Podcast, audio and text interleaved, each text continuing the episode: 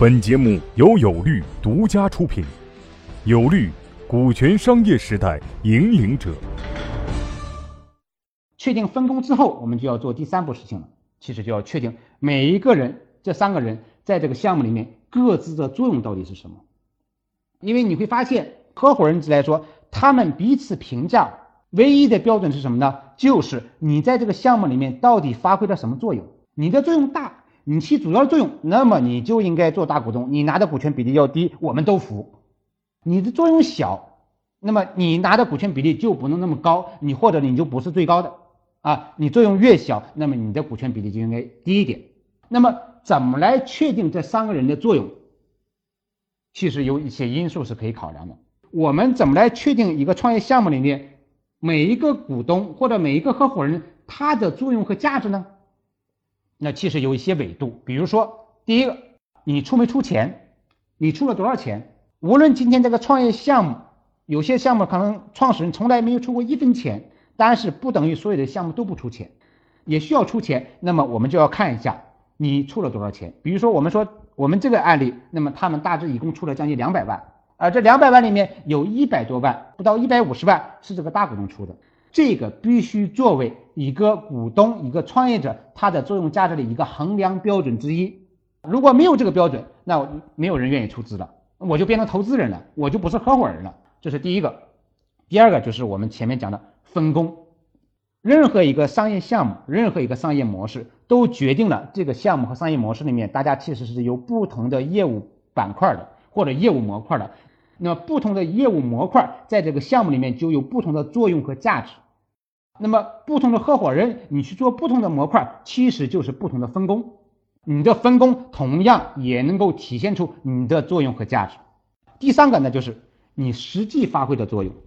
啊，我们说虽然做了分工，虽然有了出资，但是在项目发展过程中，其实你会发现每个人作用价值和当初的预期可能会有一点差别。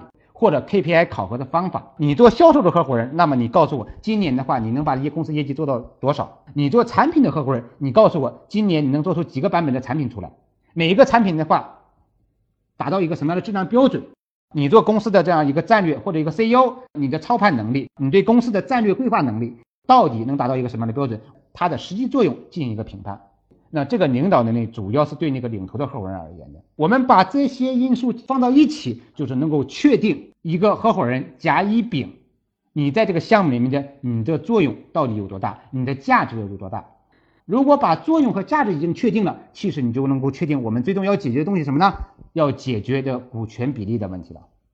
他们三个人之所以发生争议、发生纠纷，就是因为觉得股权比例分配不是很合理。每个人都有自己的想法，所以他就需要解决这个问题。而原来那种工商注册呢，他认为根本并没有真实的表现他们真实的股权比例，所以大家达不成一致，所以就会散。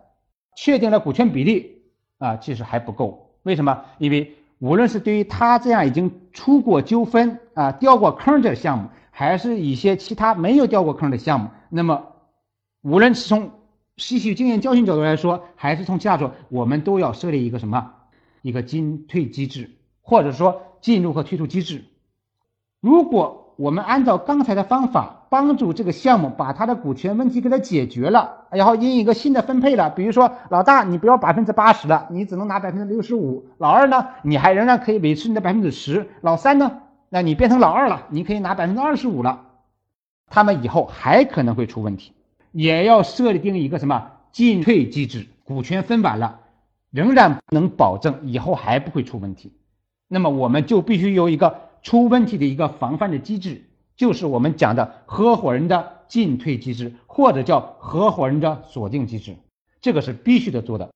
无论你是在准备创业，还是在已经创业，还是说呃你已经有一个稳定的团队了，如果你的合伙人之间，还没有这样一个进退机制的话，我强烈建议你在大家还没有闹之前，在大家还比较融洽的关系之前，一定要把这个进退机制给设定好，否则一旦闹就是伤根本的，甚至会导致你这个项目失败。这种案例太多了。OK，那么这个就是我们刚才讲的我们怎么帮助这个项目解决了他们合伙人分配的问题？当然，我后面会讲到我们到底把他们分的比例是多少。那么在讲这个问题过程中呢，我其实也可以再讲一下，就是有律原来一直强调的一个创业项目合伙人之间分配股权的五大原则。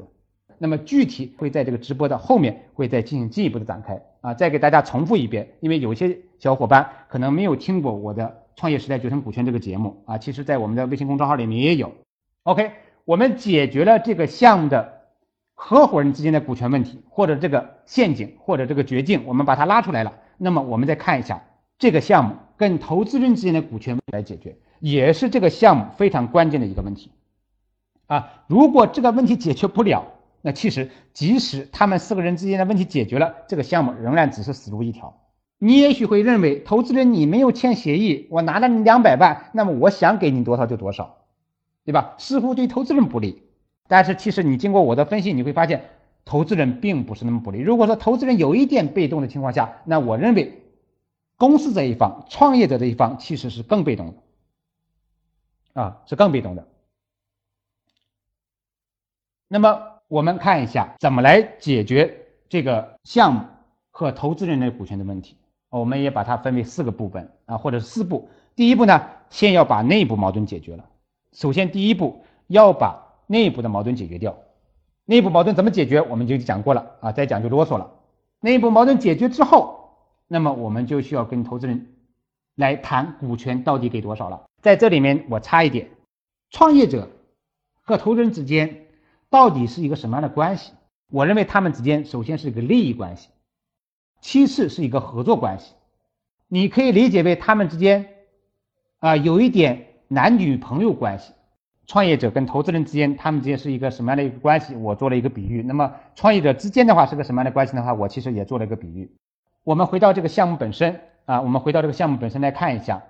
那么在我们解决内部矛盾之后，我为什么要打这个比喻呢？其实就是说这个矛盾解决的过程，包括矛盾解决之后的结果。我们不见得要百分之百都要向投资人披露的，创业者跟投资人之间是有利益关系的，真诚的合作关系，一定是这样的。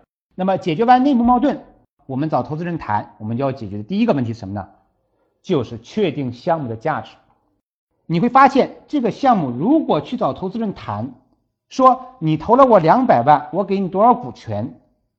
那么首先要解决的第一个问题就是这个项目到底到今天。到投资人投那个时候，到底值多少钱？因为你说你值一个亿，那我投两百万，那占多少呢？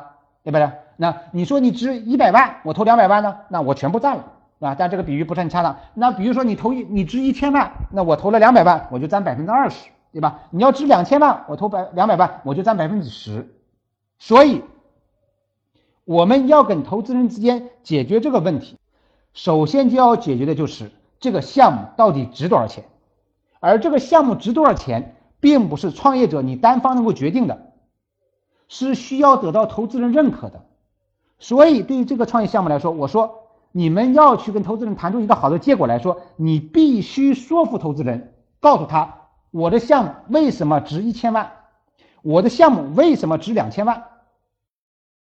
你只有这样的话，投资人才会心服口服的说：“OK，没关系，我投了两百万。”虽然你们只做了半年或者一年，那我认这两百万在里面只占百分之五，或者只占百分之十，或者占百分之二十。如果不是这样，双方就会扯皮嘛。你说，哎，我希望你这投两百万占百分之二十啊，或者占百分之十。投资人说不行，占太少了，对吧？你们自己一共投了才不到两百万，对吧？那我又投了两百万，那干嘛只能让我占这么点呢？那你这个项目创始方肯定是不会同意的。那么，怎么来确定一个项目的价值？那么我在 PPT 里面也做了一点提示，或者做了一些小的背小的注释。当然，决定一个项目价值的应该不止这么多因素，我把这个因素最核心的因素给大家列出来了。那么一个项目的价值对于投资人来说，我仍然要插一句，呃，我们今天这个项目的投资人他是有一点特殊性的，这个特殊性就在于他不是专业的投资人。他是有了一定的闲钱啊，没有投资经验，看到今天这样一个时代，通过投资能够赚钱这样一批人，我们把它叫为种子投资人或者天使投资人，但是实际上他们并不是真正的天使投资人。各位企业家、创业者，告诉大家一个好消息：由全国著名股权专家王英军律师亲授的线下股权实战营现已面向全国招募学员，报名或合作洽谈详情，请添加微信 y o u l a w 零零一 y o u l a w 零零一，或拨打报名热线零幺零五六零七八六二八咨询。